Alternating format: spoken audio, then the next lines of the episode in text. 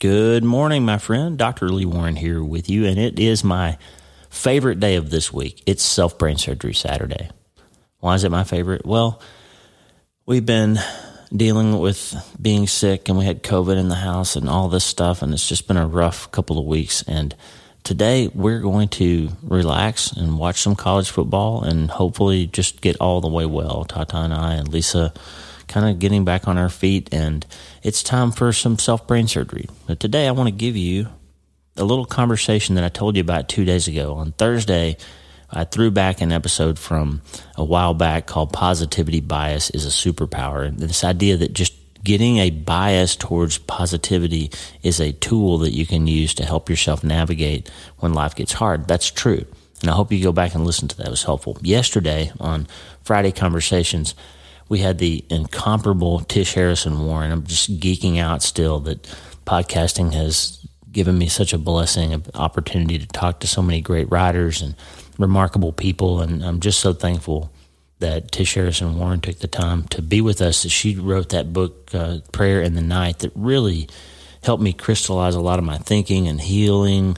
Uh, after we lost Mitch, just learning how to pray the lament prayer and, and, and, that really even though it was years after we lost our son that finally coming across mark Vroegop's book and tish harrison warren's book kind of put some spiritual guardrails up for me and gave me this this toolkit of how I can pray in a, in a way that really helps me to voice what I'm feeling, but also understand that God wants me to do that. He wants you to do that too. So that conversation with Tish, if you haven't heard it yet, really powerful.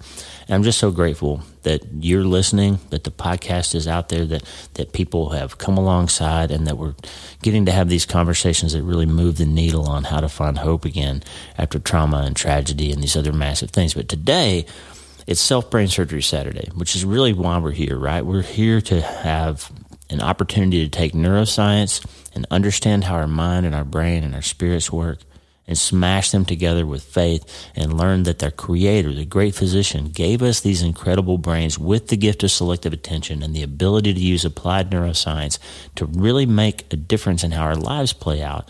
And Self Brain Surgery Saturday is the day that I give you some operations to make that happen. And today we're going to do another one. I don't have a catchy name for it, but we're talking about an email that I got from a reader and listener of the podcast. And again, I don't have his permission to share his name or the whole the whole content of what he shared with me. But here's the question he asked me, and here it is.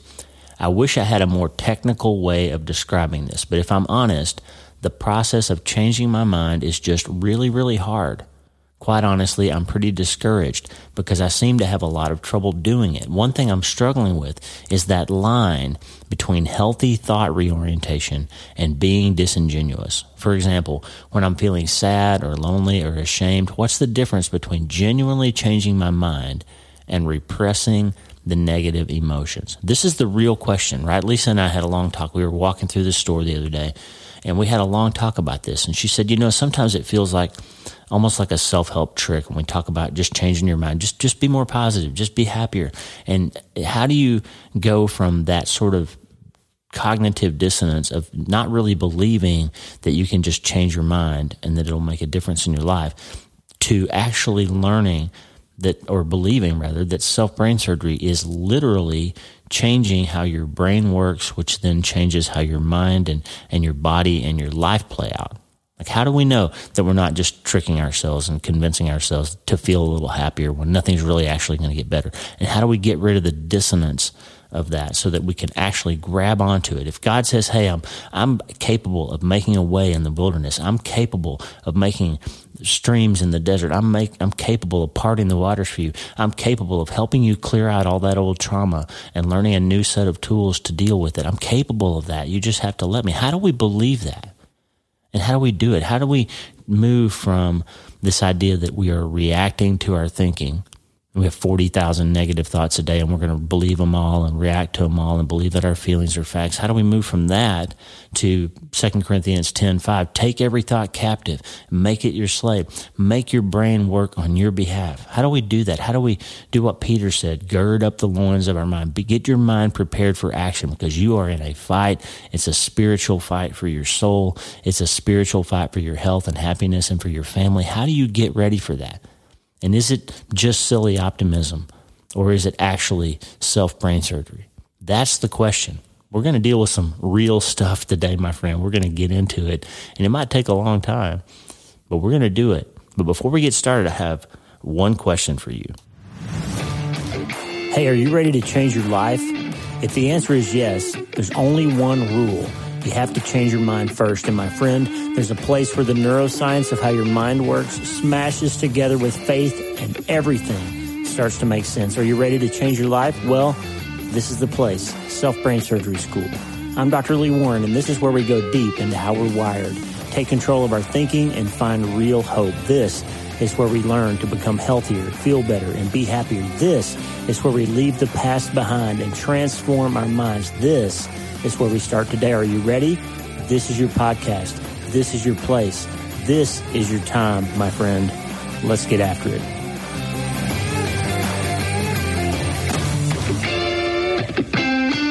I love that little guitar riff. I'm with you, Beth. Beth Maxey wrote in and said, Man, I love that. Let's get after it. And she thought I was playing it. I wish I was playing it.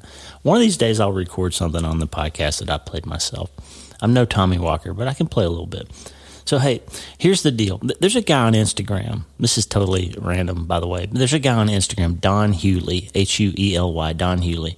And he does this thing called the Daily Word. And every day at around noon, I think it's noon Pacific time, so 2, 2 o'clock Central time for us, he does a, a, video, Instagram, TikTok, Facebook called the Daily Word. And it's just a short little thing with a word, what part of speech it is, and what the definition is. And then he tells a little, like 30 to 60 second story using that word so you get the idea of what the word is. And he uses really weird words. And anyway, every day at the end of that video, he says, I'm Don Huely and that's the Daily Word. She's got a great radio voice. I'll play it for you. I'm Don Hewley, and that's the Daily Word. But anyway, I was thinking, what's the Daily Word for today? The Daily Word for today, my friend, is gene methylation. Gene methylation. What in the world is that? We'll get there. Okay, that's the daily word for today, though. And the reason it's the daily word is it's the answer to the question that the listener wrote in. It's the answer to the question that Lisa asked me about. My friend Chris Cook, I was on his podcast, When Today. It's a great podcast you should listen to, by the way. He's got a book coming out next year, and he's been through a lot of a lot of issues. He lost his mom. He's got multiple sclerosis. He's been through a lot, and he's written this incredible book that'll be coming out, and he'll be on the show in a, in a month or so to talk about it.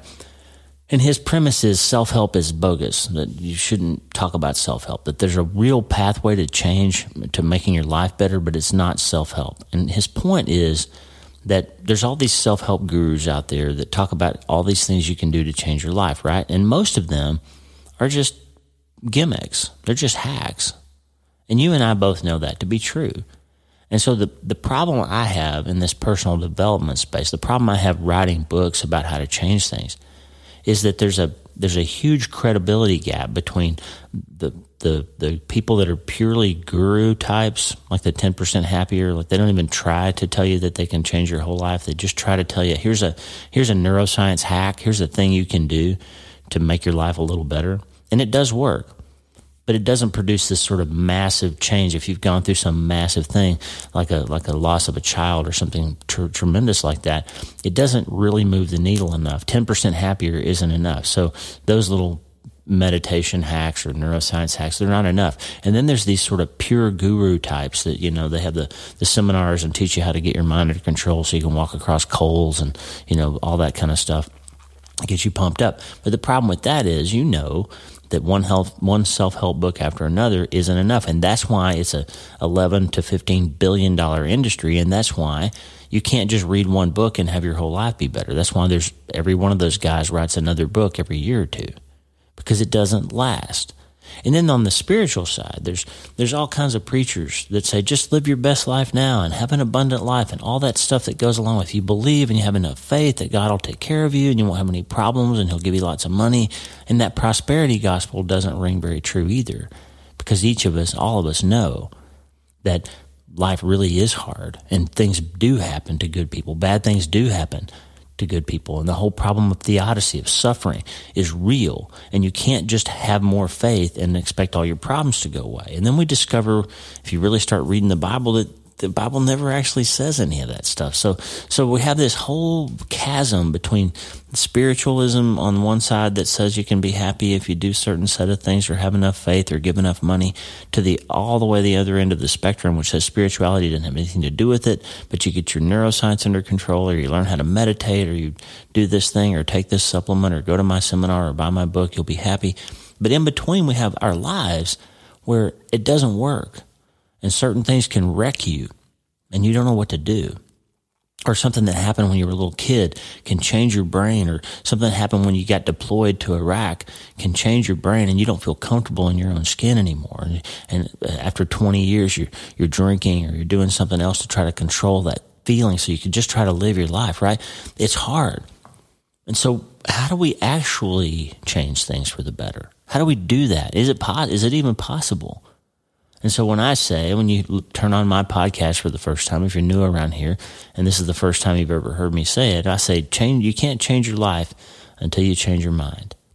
Am I just being one of those gurus? Is it silly? Is it disingenuous, as my listener said, as Lisa and I talked about? Let me say what he said again. I have a lot of trouble doing it, the mind change thing.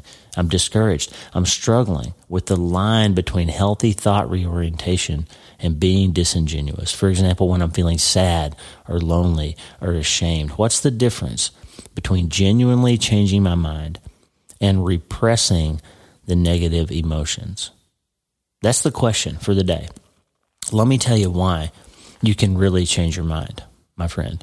Here's the reason the word of the day. I'm Don Hewley. I'm not Don Hewley, but that's the daily word. The daily word is gene methylation. What are you talking about, Dr. Warren? Remember, this show is about learning the neuroscience of how your brain works and learning what the Bible has to say about it, how faith works, and what the Lord has done in your mind to create the opportunity for you to live in abundance in the face of a hard world. Okay? Jesus promised, John 16, 33, in this world you will have trouble. He also said in John 10, 10, I have come that you might have an abundant life. So either Jesus is tricking us it's going to be hard and it can't be abundant or it's going to be abundant so therefore it won't be hard. Those two things are mutually in you know mutually exclusive. No they're not. Jesus says it's both. And that's because he's the god of quantum physics and two things can be true at the same time as you heard me and michael Guillen discuss a few days ago and if you missed that episode by the way go listen to it it's amazing one of my favorite conversations ever and we did get into the quantum physics of why two things can be true at the same time Okay?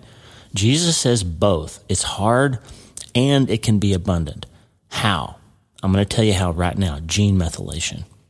One of the Ten Commandments of Self Brain Surgery. And if you haven't heard that, go back and listen to the episode called The Ten Commandments of Self Brain Surgery. But one of them is this little phrase that I give you that we need to believe that thoughts become things. What does that mean? Thoughts become things. Let me tell you, when I put you in a functional MRI scanner and I tell you to think about your grandma's kitchen and what the cookies smelled like, I can watch the neurotransmitters in your brain change and blood flow patterns change in your brain. I can watch things happen in your brain in real time in response to what you're thinking about. And then I can say, hey, remember that you told me that your uncle did that thing to you when you were nine and that has changed your, your feeling of security and safety. And what does that feel like? Go back in your mind and remember that event and what it did to your life. And then I can watch your brain morph into that negative, dark time in your life. And the blood flow change and memories get activated. And I can watch the colors change in response to what the neurotransmitters in your brain are doing. Well, let me just break that down for you. When you see that happen on the picture of an MRI scan, you're watching gene methylation happen. What does that mean? Dawson Church, in his incredible book, Genie in Your Genes, Genie in Your Genes. This is one of those books we'll talk about one of these days. And I wish he had done, I think he did himself a little disservice because he, he does a great job talking about the biochemical realities of neuroscience and all kinds of amazing things that are true. But he sort of put all of it in the same book with energy psychology and field theory and quantum realities and all these things that seem a little so almost so unbelievable that it feels like one of those metaphysics books that some people would discount because they don't believe it if you don't actually read it and get into it and understand what he's saying that's very scientifically validated and verifiable so there's a chapter chapter 11 in genie in your genes where he talks about biochemistry and how biochemistry affects happiness. And it's real, it's true. And I'm to just give you this information, okay? Because I'm a biochemist, my undergraduate degree, summa cum laude from Oklahoma Christian in biochemistry. And then I went to medical school where we studied biochemistry and medicine and physiology and anatomy and pharmacology and all that stuff. And now I've been practicing neurosurgery and neuroscience for 22 years since I finished my residency, okay? And I can legit say I'm sort of an expert in this space. We're going to talk about biochemistry today, okay? So, the difference between silly optimism, or just telling yourself, hey, don't think about that, just let me just be grateful for a few things and feel a little bit better and you know drink a cup of coffee and go for a walk and I'll feel a little better and I don't have to feel sad and I'm just going to put a smile on my face and go on. That's that's okay. You can do that and you will feel somewhat better. But I want you to understand that you don't have to live in response to those feelings of what happened when you were nine, or what your dad said to you when you were eight, or what your wife did to you when she left, or what your husband did to you when he cheated, or what the doctor told you the diagnosis was and that wrecked your future. you you lost your husband, or your, your child died, and it's wrecked your future, and you don't think you can be ever okay again. I'm telling you, you can learn how to live in a world where those things happened but you can change your response to them and you can learn to be hopeful and happy and have purpose and meaning in your life again. Because if you are still alive, then you have a purpose, friend. There's a, there's a reason why you're still here and you can be happy again. Why do I care if you're happy? Well, because happy people drink less alcohol, exercise more, live longer, take less medicine, spend less time in the hospital, have better relationships, pass on better stories and better financial situations to their family members. Happier people have better lives than more hope, hopeless people do. Okay, now Christians get all into this weeds of arguing about the difference between joy and happiness and all that stuff. And I'm not saying happy like whistle a tune and pretend like everything's okay type happiness. I'm talking about that deep sense that you're going to figure out a way to go forward in your life and you can still have purpose and, and maybe even smile and laugh and find a new way forward again. That's what I call happiness. And you can call it Christian joy if you want to. We can argue about that. The, the, the word the Bible uses, Makarios, literally is best translated happiness. And the enemy, by the way, remember we're in a spiritual fight. The enemy wants you to think that you're supposed to be happy and that's the, that's what he sells to the world and happiness is being pursued as what can I do to make myself feel what I want to feel right? And they set that up as being an enemy of Christianity where they say well if you, if you really want to be happy you should be able to you should be free to do whatever you want to and pursue whatever you want and sleep with whoever you want and buy whatever you want and watch whatever you want and think whatever you want and take whatever you want. If that's the definition of happiness, then yes, I'm not arguing for that. I would suggest that it's a cheap trick of your spiritual enemy to think that things or circumstances are what makes you happy. They're not. What makes you happy is having purpose and having a future and a hope. That's what happiness is. Okay. So call it Christian joy if you want to. I don't want to get too far in the weeds of that. So just call it whatever you want, but I'm going to use the term happiness. Why does it matter? Because you have a set of genes that are coded for the biochemicals that create your feelings of happiness and wholeness and reward and purpose. And that biochemical system is there for you. You were created with a brain that wants to feel happy. Okay? And what happens is we respond to life events and we start with a baseline of a set of genes that are either switched on or switched off based on our parents and the things that happen to them. That's called epigenetics, right? The genes that we inherit aren't the whole story. It's how those genes are programmed to be switched on or switched off that tells more of the story. And the good news about that is you can control most of that switching on and switching off through the process of gene methylation or acetylation. And you can do most of that by changing how you think. Okay, that's the short summary of what it means when I say thoughts become things. Okay, here's the deal neuroscientist Richard Davidson. Based on what we know of the plasticity of the brain, we can think of things like happiness and compassion as skills that are no different from learning to play a musical instrument or tennis. It is possible to train our brains to be happy. My friend who wrote the letter to me, the email, it's not disingenuous to say, I feel sad and I want to change my mind so I won't feel so sad anymore.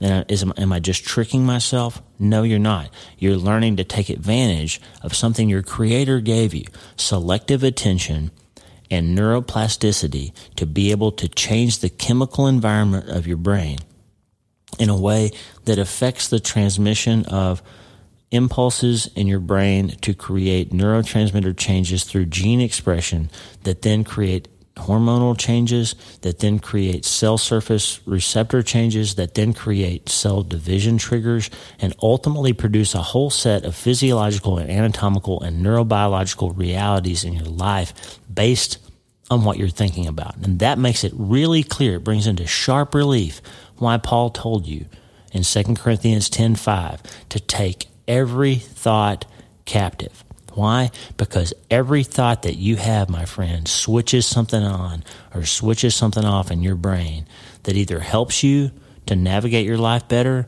or hurts you and harms you and keeps you stuck. Okay? That's the reason. And that ought to sink in for you, my friend. When I was a little boy, my dad once in a while would take me out in the woods in the Jeep or we'd be deer hunting and we'd be out in the woods somewhere on some true track road and we'd get to a place where there was mud. And you could see the tracks of the road going down into this mud hole. And you'd start driving forward and it would start to be pretty clear that if we kept going forward we were going to get stuck. Like the, the, the mud was getting higher and higher on the wheels and it just become clear that that road wasn't going to allow us to get any farther forward. And if we wanted to, to not get stuck we better back up out of there and fortunately, we had the, the ability, the vehicle had a reverse gear in it, and we were able to switch gears. And my dad could back us up out of there and then go find another path to where we needed to go. But if he kept just going forward in the face of the evidence that the situation was getting muddier and muddier, we were going to get stuck. And then we'd be out in the woods in the middle of nowhere in a big mud hole and unable to move forward or backward at that point. And we'd be hosed, right? It's a scientific term, hosed, by the way. That's the daily word, not really. So think about that for a second in regards to your thought life. You have a, a thought that pops into your head. I feel really sad today. I'm really anxious today. I'm really upset about this. And I guarantee you, so, so if you do a thought biopsy, it might be true that you're feeling that. It probably is. Yeah, I feel sad. Why do I feel sad? Well, I have, I lost my son 10 years ago. I'm feeling sad about that. Okay, that's that's reasonable. That thought is true. I lost my son and it makes me sad. That's true. What happens next? And let's make it even more. Let, us say you haven't lost a child. Let's say it's something more um, consistent with all of us. You feel sad because somebody talked about you at work yesterday. You, you overheard somebody grapping about something that you did at work, one of your employees, or you're feeling sad because your coworkers went out for a drink after work and they didn't invite you so the next day you're just kind of sad. You're not quite, you don't really have a, an awareness of why it feels sad. But then you kind of biopsy your thought and say, you know, maybe I feel sad because they kind of, they ignored me. They didn't invite me. They were talking about me. They did whatever behind my back. This thing happened and it makes me feel sad. So what happens next? If you biopsy the thought and it is true that that thing happened, right? It's true. And that's, that's reasonable then, you say to yourself, to feel sad about that. It's reasonable. What happens next, if you pay attention, is if you zoom out a little bit, you'll recognize that you are in a spiritual war for your state of mind, my friend. And if you're not a believer, okay, if you don't believe in heaven and hell and God and Satan and all that, at least recognize that your brain will do this to you, okay? If you want to just look at it in neuroscience terms, your brain has a negative voice inside it that biases you towards negativity. And it does. It's like a tractor beam that's going to pull you down this pathway. I think it's spiritual warfare, and I think the enemy of your soul, Satan, wants you to go down this pathway because when you do, you can't do anything productive or good or help anybody or make any progress in your life towards being whole or honoring God with your life. Now, think about this path for a second, okay? You feel sad, you biopsy the thought, you recognize that it's because something real happened and somebody did mistreat you, okay? What happens next? Almost every time. It's not the devil doesn't show up in a red trench coat with horns and a pitchfork and say, "Hey, I'm going to tempt you right now and drag you off into something bad." It doesn't do that. What happens is somebody sidles up in your mind and puts their arm around you and says, "Oh, you poor thing." They really did hurt your feelings. That's terrible. You're such a good person. They shouldn't treat you like that. And it's not fair. Let's just sit here on this bench. Tata calls that the bench of ain't it awful, by the way. This this bench that we sit on in our minds that says ain't everything awful. Isn't it terrible? Just think about it and admit to yourself that this happens. You're hearing the voice inside your head. You feel the comforting arm of somebody with their arm around you who's a good friend who's just helping you think through this problem. And it's so bad that they did that to you. And I am so sorry. You don't deserve that. You're such a good person, and nobody should ever treat you that way. And it's a shame. And how dare they? And you should be really upset about this. You ought to, you ought to, you know what you should do? You should send them a text message, and you should really let them have it. That that's what you need to do. Now let's just recognize for a second, friend, that that thought process that you're in right now is a muddy two track road. Okay. And just ask yourself, just, just think about the downstream consequences of continuing down that true, that muddy two track road of thought. Okay. And just zoom out enough to say at other times in my life, when I have gone down that particular type of thought process, did it help me or did it actually hinder me? Did I have a good day? Did I make positive change in my life and help others and influence people and get my work done and be efficient and you know do all the things I wanted to do for that day? Or did I tend to have it affect me negatively and be late for work and take extra time getting ready and have a hard time deciding. I don't even look good in the mirror and I don't feel good in my skin today and I don't think I look pretty or I don't think I sound smart or I don't think I'll be able to go to this meeting. And I'm going to cancel that because I don't feel good and then they hurt my feelings and I don't trust the people that I work with. And did, did it lead down that sort of thing or did somehow that negative thinking that you're that muddy two track road of thought that you're on result in you having the best day of your whole life and improving all your relationships and getting promoted and accomplishing a hundred things? Did it help you or did it hinder you the last 20 times you went down that stream of thought? Did it trigger a fight with your spouse because you were in a bad mood, so you displaced it onto them and you nitpicked something, and before you knew it, you were in a big fight? Or did it help you have the best day of your entire marriage? Just think about it for a second, okay? And be honest with yourself about what happens when you go down that muddy road of negative thinking. Now, the good news is you can do self brain surgery, and it's not silly optimism because what happens when you go down that muddy road of thought is thoughts become things, okay? It's crystal clear from the biochemistry that the way genes get expressed. So if you, if you back up and understand that good feelings come from neurotransmitters like dopamine and serotonin, okay? And when you have increased levels of them, you feel better. And when you feel better, you make better decisions and you do better things and you have a better life. That's clear. Okay. That's why people give you antidepressant medicine when you feel certain symptoms because you're trying to give you more dopamine and serotonin. Okay. So if it's crystal clear from the biochemistry that feeling better produces is the result of having increased levels of neurotransmitters like dopamine and serotonin.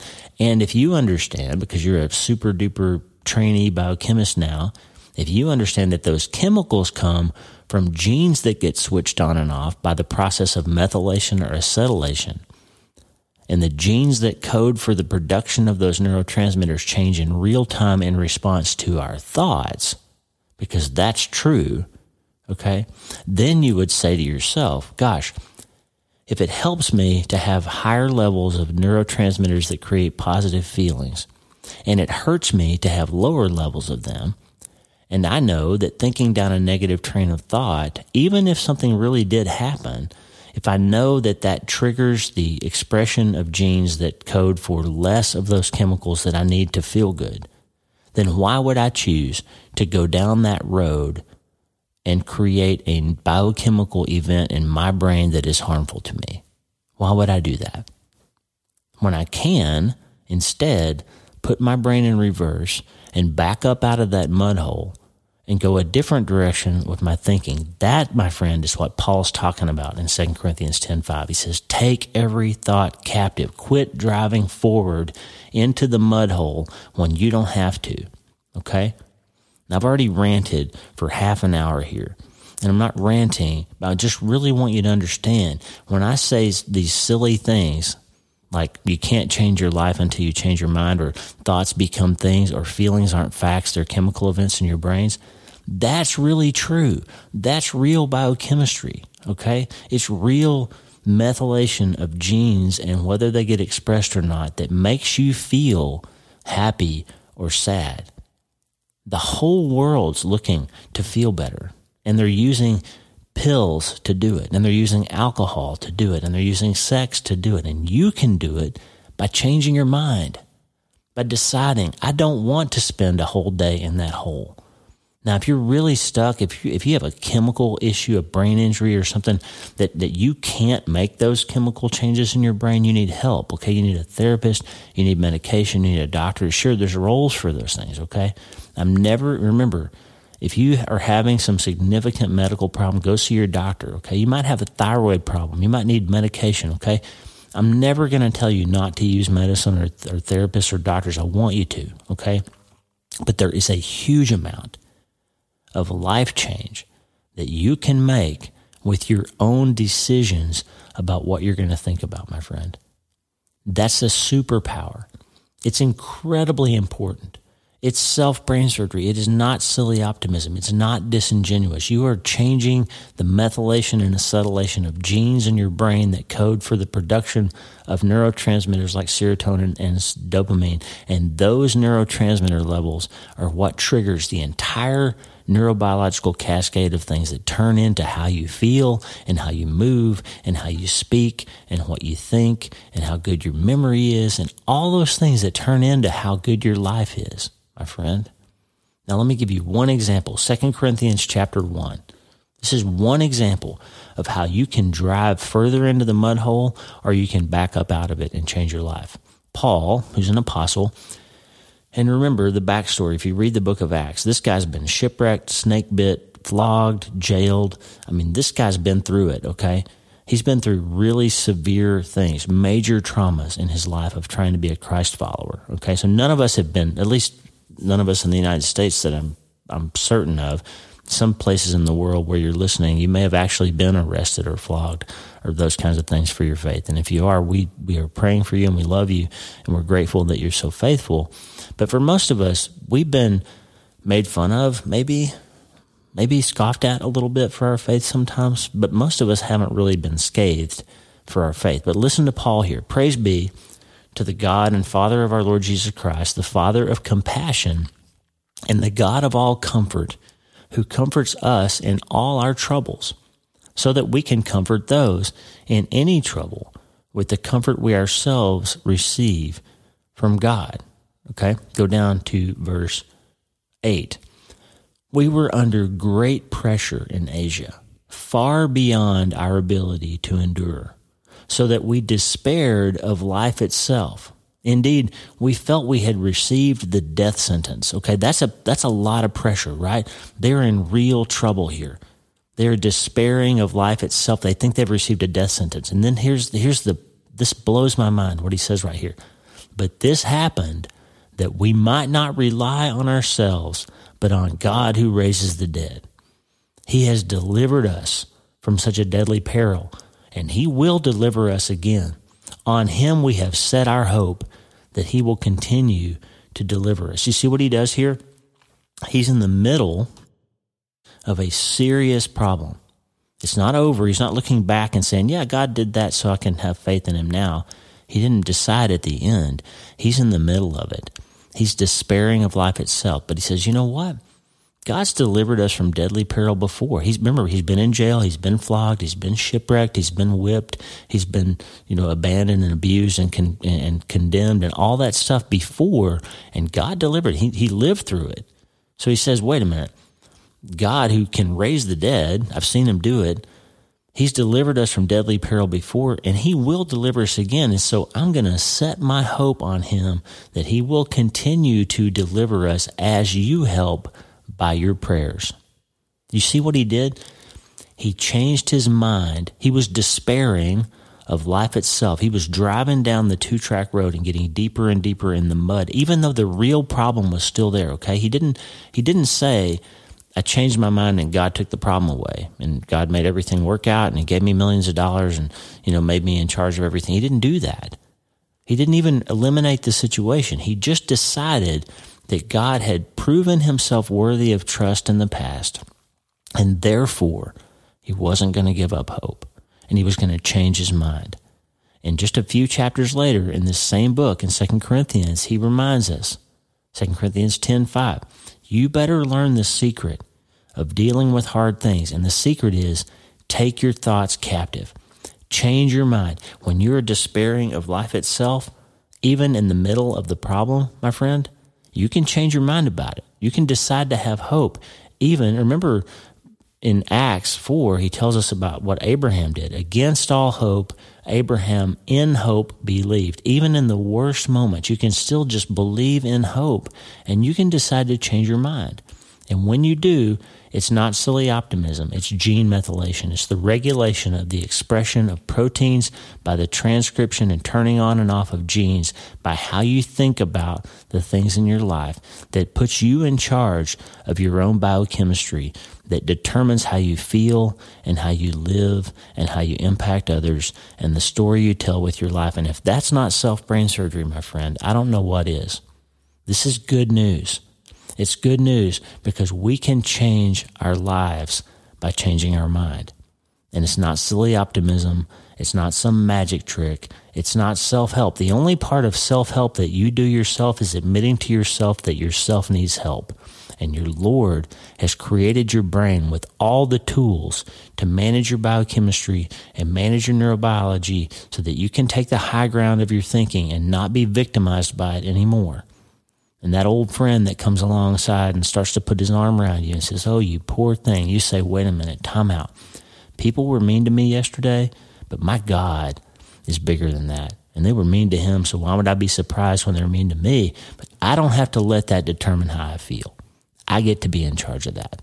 And I'm going to change my mind. I'm backing up out of this mud hole and I'm going to go a different direction, one that's good for me so that I can then help other people. And the God of all comfort comforts me in my troubles so that I can comfort other people in theirs. That's why I'm here. I'm not here to spend a whole day ruminating on something negative somebody said to me yesterday, or what my uncle did, or what my dad said, or what happened when the doctor gave me that diagnosis. I'm here to say, if I'm drawing breath, there's a reason why I'm alive, and that's why I can choose joy, and that's why I can decide I still have purpose. And that's because I changed my mind because I wanted to change my life. And that is why I started today.